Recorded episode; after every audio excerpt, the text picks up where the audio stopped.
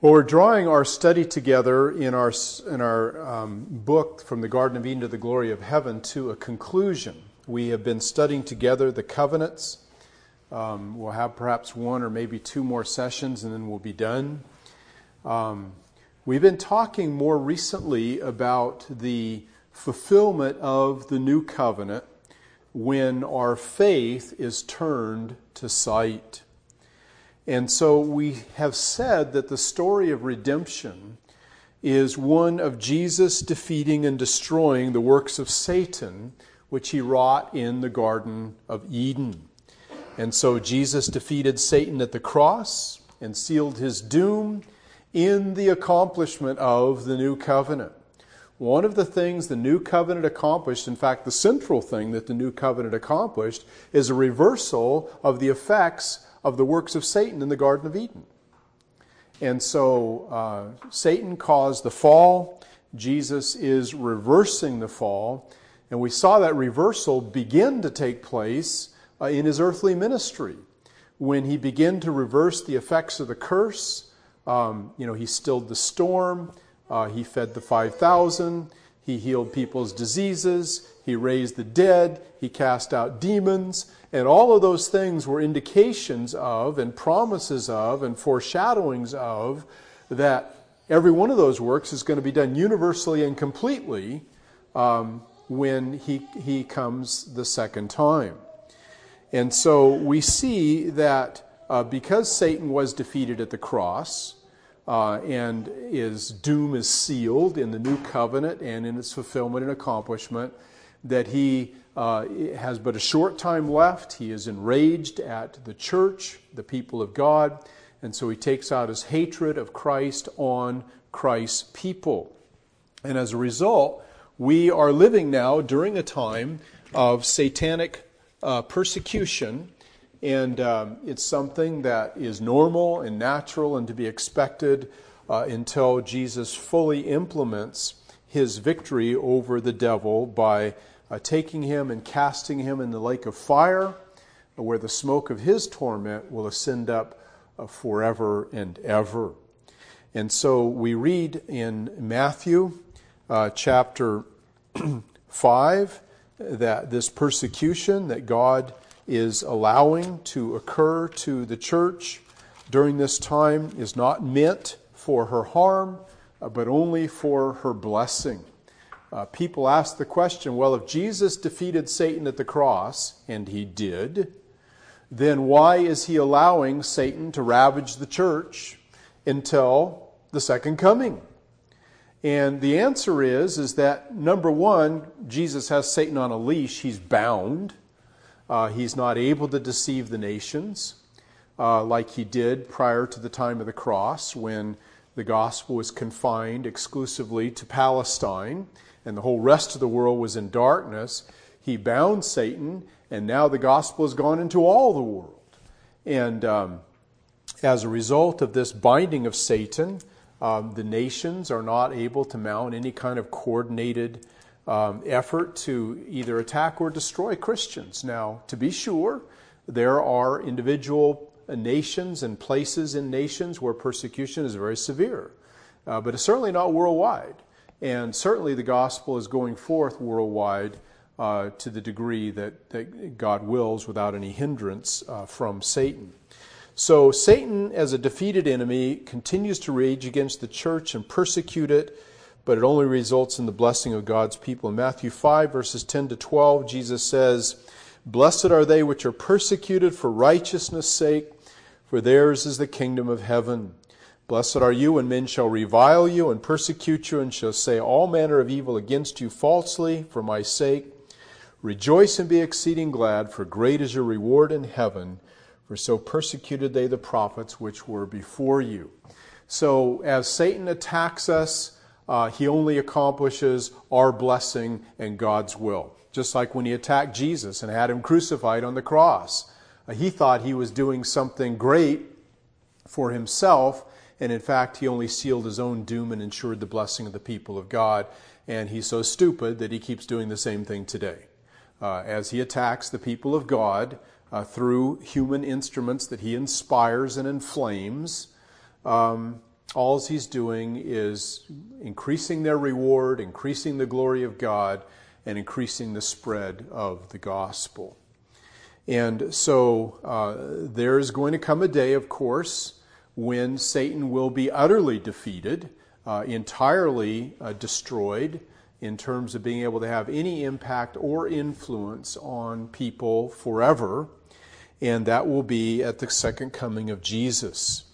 And that is when the wicked will be punished, the righteous will be vindicated and rewarded, and of course, faith will be turned to sight.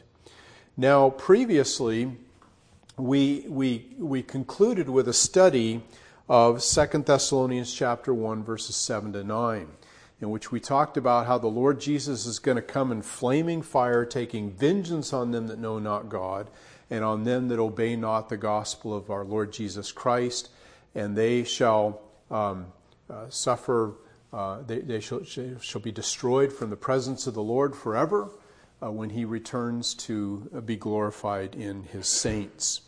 So we've been talking then about uh, when, when faith is turned to sight, when the new covenant is finally and fully implemented at the second coming of Christ and the blessings and benefits that will flow out of that. So let's turn please to 2 Thessalonians chapter 1. And we're just going to give a survey of what God um, is doing on behalf of his people in the fulfillment of the new covenant. In 2 Thessalonians chapter 1, uh, he says to the Thessalonians, 2 Thessalonians 1 6, seeing it is a righteous thing with God to recompense tribulation to those that trouble you and to you who are troubled, rest with us when the Lord Jesus shall be revealed from heaven with his mighty angels in flaming fire, taking vengeance on them that know not God and that obey not the gospel of our Lord Jesus Christ, who shall be punished with everlasting destruction from the presence of the Lord and from the glory of his power when he shall come to be glorified in his saints and to be admired in all them that believe. So the first thing that's going to happen in the fulfillment of the new covenant is that justice is going to be brought to pass. The wicked are going to get what they've got coming to them, which up to this point in time they have not received.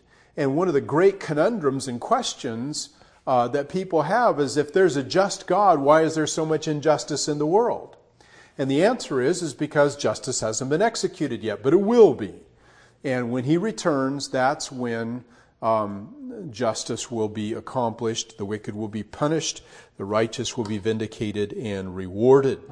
Then the second thing that's going to happen is that not only will, there, will, will justice be established and the wicked be punished and the righteous vindicated, but secondly, that's when we're going to get our resurrected bodies.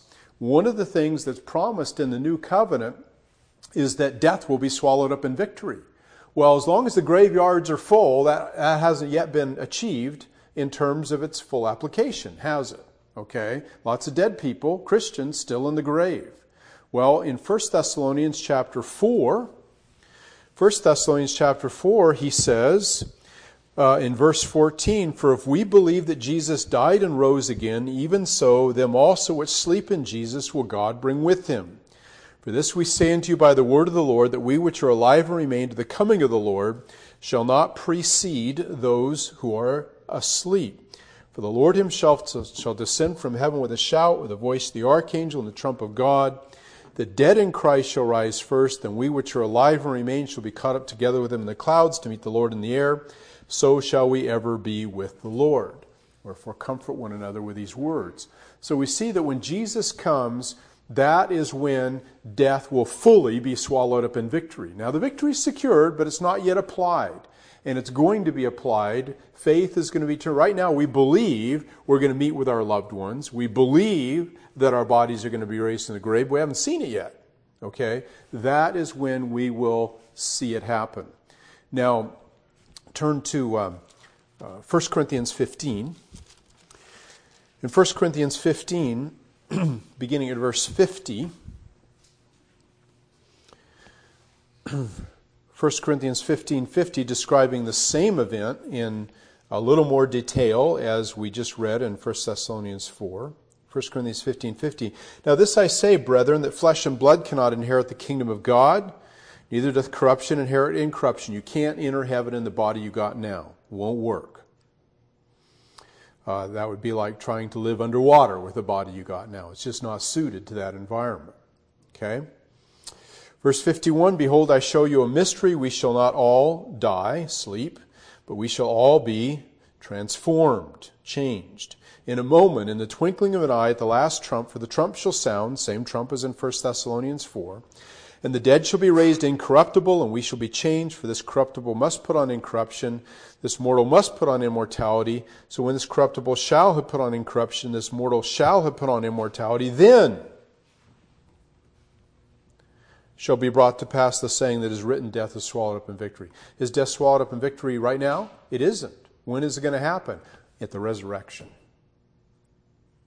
Now, that victory is secured and it's certain, but it's not yet realized. And it will be realized at the resurrection. So, verse 55 O death, where is thy sting? O grave, where is thy victory? The sting of death is sin, the strength of sin is the law, but thanks be to God who gives us the victory through our Lord Jesus Christ. So, we have the victory, uh, but it has yet to be applied, and we'll see it applied at uh, the second coming of Christ. So, what are we seeing now in the fulfillment of the new covenant? Okay, justice is going to be achieved, victory over death is going to be accomplished. Okay, the third thing that's going to happen is that um, creation is going to be redeemed and renewed. And uh, Revelation chapter 21, verses 1 to 3. Revelation 21, 1 to 3. It says, And I saw a new heaven and a new earth, for the first heaven and the first earth were passed away, and there was no more sea, that is, no more mass of wicked Gentiles spewing out mire and filth. Verse 2 And I, John, saw the holy city, the new Jerusalem, coming down from God out of heaven, prepared as a bride adorned for her husband. And I heard a great voice out of heaven saying, Behold, the dwelling place or the tabernacle of God is with men, and he will dwell with them, and they shall be his people, and God himself shall be with them and shall be their God. So, this earth and this universe, which are both uh, badly degraded and ruined by the fall, are going to be restored and renewed. Um, right now, uh, the creation groans. We have earthquakes, we have tornadoes, we have hurricanes, we have fires, we have floods, we have volcanoes. Uh, we have all these natural disasters. We've got diseases, we've got bacteria, we've got viruses. Um, this, this, this terrain that we have here is all eroded and ruined by the fall. I mean, by the flood, pardon me. Um, we live on a ruined earth. Um, and uh, that has come not only under the effects of the fall, but also under the effects of the flood. And um, same way with um, with the uh, larger universe as well. And so, what he's going to do is he's going to renew and restore uh, all of that. Turn to 2 Peter 3, uh, verse 10. 2 Peter 3, verse 10. Once again, speaking of the second coming of Christ, all this is going to happen at the same time. All you have is the second coming you have the new heavens and the new earth, and you have the eternal state. You have the final judgment. You have the eternal state. You have the resurrection. You have the eternal state. There is no thousand year millennium, okay, after the second coming. Okay? The rapture, the second coming, the final judgment, the new heavens and the new earth, um, the resurrection, all that occurs on the day of the Lord. Okay? Um, as far as the thousand year millennium that Revelation 20 talks about, we're in that right now. Okay, we're experiencing that right now. Um, anyway, um, what we have in 2 Peter 3, verses 10 to 13, but the day of the Lord will come as a thief in the night, in which the heavens will pass away with a great noise, the elements shall melt with fervent heat, the earth also and the works that are therein shall be burned up. That's what's going to happen to the fallen world. Seeing these things shall be dissolved, what manner of persons ought you to be in all holy manner of life and godliness? Here it is, looking forward looking for and hastening unto the coming day of God, wherein the heaven being on fire shall be dissolved, and the elements shall melt with fervent heat. Now here it is. Nevertheless, we, according to his promise, look for a new heavens and a new earth, wherein dwells righteousness. So, we're going to get a new heaven, and we're going to get a new earth. Now, when is this going to happen? Romans chapter 8. Romans, the eighth chapter. And verse uh, 19. Romans 8 19. Um, for the earnest expectation of the creation waits for the manifestations of the sons of God. Now, when are the sons of God going to be manifest? When are they going to become apparent to everybody? How are we going to know who the real Christians are and who aren't? Well, on the last day when Jesus separates the sheep from the goats. Okay? That's when the sons of God will be made manifest. All right? uh, verse 20 For the creation was made subject to vanity, that is, to fallenness, uh, a loss of its, of its original purpose and design, not willingly, but by reason of him who has subjected the same in hope because the creation itself also shall be delivered from the bondage of corruption into the glorious liberty of the children of God. And so, just like the children of God are going to be delivered from corruption, the creation is going to be delivered from corruption as well. Verse 22 For we know the whole creation groans and travails in pain together until now. And that groaning and that travailing is all the natural disasters that I spoke of previously and all the diseases and the thorns and the thistles and, and the ground resisting the farmer's efforts and all of those things. Okay? So that's the groaning. Uh, verse 23 and not only the creation, but ourselves also, uh, which have the first fruit of the Spirit, we groan within ourselves, waiting for the adoption, that is, the redemption of our body. So when our body is redeemed, the, the natural creation is going to be redeemed as well. And this is all part of the land that was promised to Abraham, right? Abraham was promised the land, the seed, and the blessing, remember? Okay? So the land uh, under the old covenant was Palestine, uh, the seed was Isaac, and of course the blessing was um, God's providential care over them and the provision to them of the scriptures and the prophets and, and material blessings.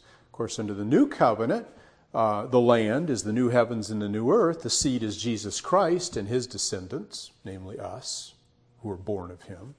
And of course, the blessing is the blessing of salvation and redemption. So we're going to see and experience all of those things um, at the second coming of Jesus Christ in their full application. Then we're going to have deliverance from sin and the curse.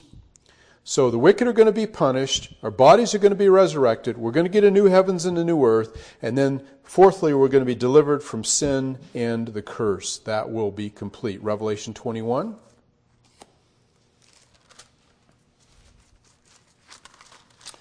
Revelation 21, uh, verses 4 and 5. Revelation 21 4. and God shall wipe all tears from their eyes, and there shall be no more death, neither sorrow, nor crying, neither shall there be any more pain, for the former things are passed away. And he that sat on the throne said, Behold, I make all things new. So, what we have in verse 4 is a description of the effects of the curse. And what we have declared in verse 4 and 5 is that those things are going to be removed and reversed. Now, we saw Jesus already defeating death and sorrow and crying and pain and those kinds of things in his ministry on the earth. And it was just a declaration that this is a foreshadowing, this is a promise, this is the earnest of the full uh, provision that's going to be given to us in the day when, when, when Christ returns. Okay? So we're going to have deliverance from sin and from the curse. Um, 1 John 3. 1 John 3, verses 1 and 2. 1 John 3, verses 1 and 2. Behold, what manner of love the Father has bestowed upon us, that we should be called the sons of God. Therefore, the world knows us not, because it knew him not. Beloved, now are we the sons of God, but it does not yet appear what we shall be. But we know that when he shall appear, we shall be like him, for we shall see him as he is. So, what we have promised in 1 John 3, verses 1 and 2, is personal sinlessness. Okay, we're going to be like him. And even though we're not there yet, that's where we're going to go. And what we have promised to us in Revelation 21, uh, verses 4 and 5, is the removal of the effects of sin. So sin's going to be removed, and the effects of sin, namely sorrow and crying and death and pain, are also going to be removed because he's going to make all things new. And when God makes stuff, it doesn't have any sin mixed in with it. It doesn't have any of the effects of sin mixed in with it. Just like when he made the first Eden, um, it was all very good. And when he makes the second Eden, namely the new heavens and the new earth, it's also all going to be very good. And there will be no more uh, there will be no death or pain or sorrow or crying in it because those things are the effects of sin. Nobody's going to be sinful there ever, so those things will never reappear. The um, final thing that's going to occur is not only will the wicked be punished, not only will our bodies be resurrected, not only will we have the new heavens and new earth, not only will we have deliverance from sin and the curse, uh, in, in completely complete deliverance from the sin and the curse. Finally, worship and fellowship and service will occupy us forever. Now look at Revelation chapter 7.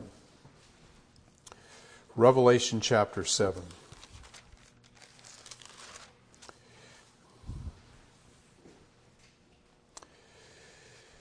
Uh, we were created to worship and to fellowship and to serve. And that's where we find our greatest satisfaction and fulfillment. Okay? Our greatest satisfaction and fulfillment isn't found in the abundance of things we possess. It's not found in the recreational pleasures that we enjoy. Now, those things are nice and, and they're good, but those things are not what our life consists of. A man's life does not consist in the abundance of things he possesses, whether it's pleasures or whether it's particular items. Uh, the abundance of our life consists in worship and fellowship and service to God. And you know, as a believer, as well as I do, that it's when you're doing those things that you feel the most fulfilled, you feel the most um, satisfied, you're the happiest, you feel the most worthwhile, and, and, and that your life matters, and that you have purpose and meaning. Um, and, uh, you know, if, if heaven were this perfect hunting preserve where every day you could go out and shoot a 400 class bull elk, uh, that wouldn't satisfy you, you know. First two or three days it might be great, but after that it'd be like, this is boring. And the only thing that's not going to be boring is the worship and service and praise of God. And uh, so, Revelation 7, verse 9. Here's a picture of heaven. This is what it's going to be like, people. Verse 9 And after this I beheld, and lo, a great multitude which no man could number, of all nations and kindreds and people and tongues, stood before the throne and before the Lamb, clothed with white robes and palms in their hands, and cried with a loud voice, saying, Salvation to our God, which sitteth upon the throne, and unto the Lamb. And all the angels stood round about the throne, and about the elders and the four beasts, and fell before the throne on their faces, and worshipped God, saying, Amen. Blessing and glory and wisdom and thanksgiving and honor and power and might be unto our God forever and ever. Amen. And one of the elders answered, saying to me, What are these that are arrayed in white robes, and whence came they? And I said to him, Sir, thou knowest. And he said to me, These are they which came out of great tribulation, and have washed their robes and made them white in the blood of the Lamb. Therefore, they are before the throne of God and serve him day and night in his temple. They're not out fishing. They're not out scuba diving. They're not out hunting, they're before God. And he that sitteth on the throne shall dwell among them.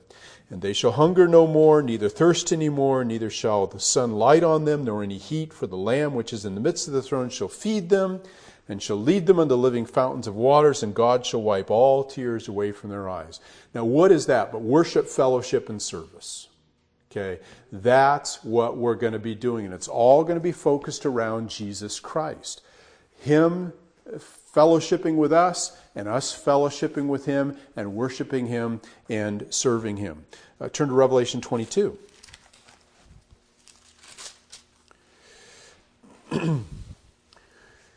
In Revelation 22, beginning at verse 3, describing heaven, it says, And there shall be no more curse, but the throne of God and the Lamb shall be in it. Now notice, and his servants shall serve him, and they shall see his face, and his name shall be in their foreheads. And there shall be no night there. They shall have no need of the candle, neither the light of the sun, for the Lord God giveth them light, and they shall reign forever and ever. So these passages give us an inkling about what we're going to be doing in heaven. We're going to be sitting on a harp on a cloud somewhere, thrumming tunes to ourselves, okay? And we're not going to be out at blue ribbon trout streams catching lunker brown trout on dry flies, okay? We're going to be with Jesus, we're going to be serving Jesus, worshiping Jesus, fellowshipping with Jesus, and with each other. And um, he says, says we're going to reign forever and ever. Uh, the idea of, of, administration and rule and activity, it's all there. Now, when you think about what Adam and Eve did before the fall, okay, they had stuff to do. Um, they were given the procreation mandate, which we're not going to do. Um, but they also had work to do. Uh, they had to till and keep the garden. They also had worship to engage in uh, of God. Uh, they, the first thing God did, He created Adam on the sixth day. And on the seventh day, he sanctified the Sabbath, and that was the day they were to give to the worship of God. And um, so, anyway, um, that's what uh, the new covenant has secured for us is a perfect country, a perfect government, a perfect citizenry, a perfect king, perfect fellowship, a perfect activity in terms of, of soul satisfying worship and communion with God and service to God. And then we will finally uh, end all of our restlessness and all of our discontent and all of our dissatisfaction and all of our trouble of heart and mind over uh, the grinding um, difficulties of life and the resistance to being what we really want to be uh, as persons. That will all cease and we'll have perfect satisfaction. And so these are all blessings of the new covenant that will come to sight in that day when Jesus returns. So that's why here and now people were pilgrims and strangers, and this world is not my home, I'm just a passing through. If heaven weren't my home, oh Lord, what would I do? You know the old hymn, right? And um, so, anyway, uh, what does it say? The, the, the heavens beckon me, uh, the angels beckon me from heaven's open door and I can't feel at home in this world anymore. It's been a long time since I sang that song. Unfortunately, it's not in our hymnal. Um, but yeah, that's it. We're, we're looking forward to our inheritance. And that's why when we lose stuff here on this earth, uh, it, it, never was our inheritance anyway. Um, so we need to lay up treasure in heaven. And we need to keep our, our, our affection set on things above and on things ahead. And uh, let that be the comfort to us in the midst of our difficulties now. All right, well, our time is gone. We have wonderful things to look forward to. We should be the happiest, most optimistic people about the future in the world. And that's why Paul says, What? For me to die is gain, right? He says, For me to live is Christ. You know why to die is gain? Because to die is more Christ. You got some Christ now. To die is a whole bunch more Christ. And that's why it's gain. All right, let's pray.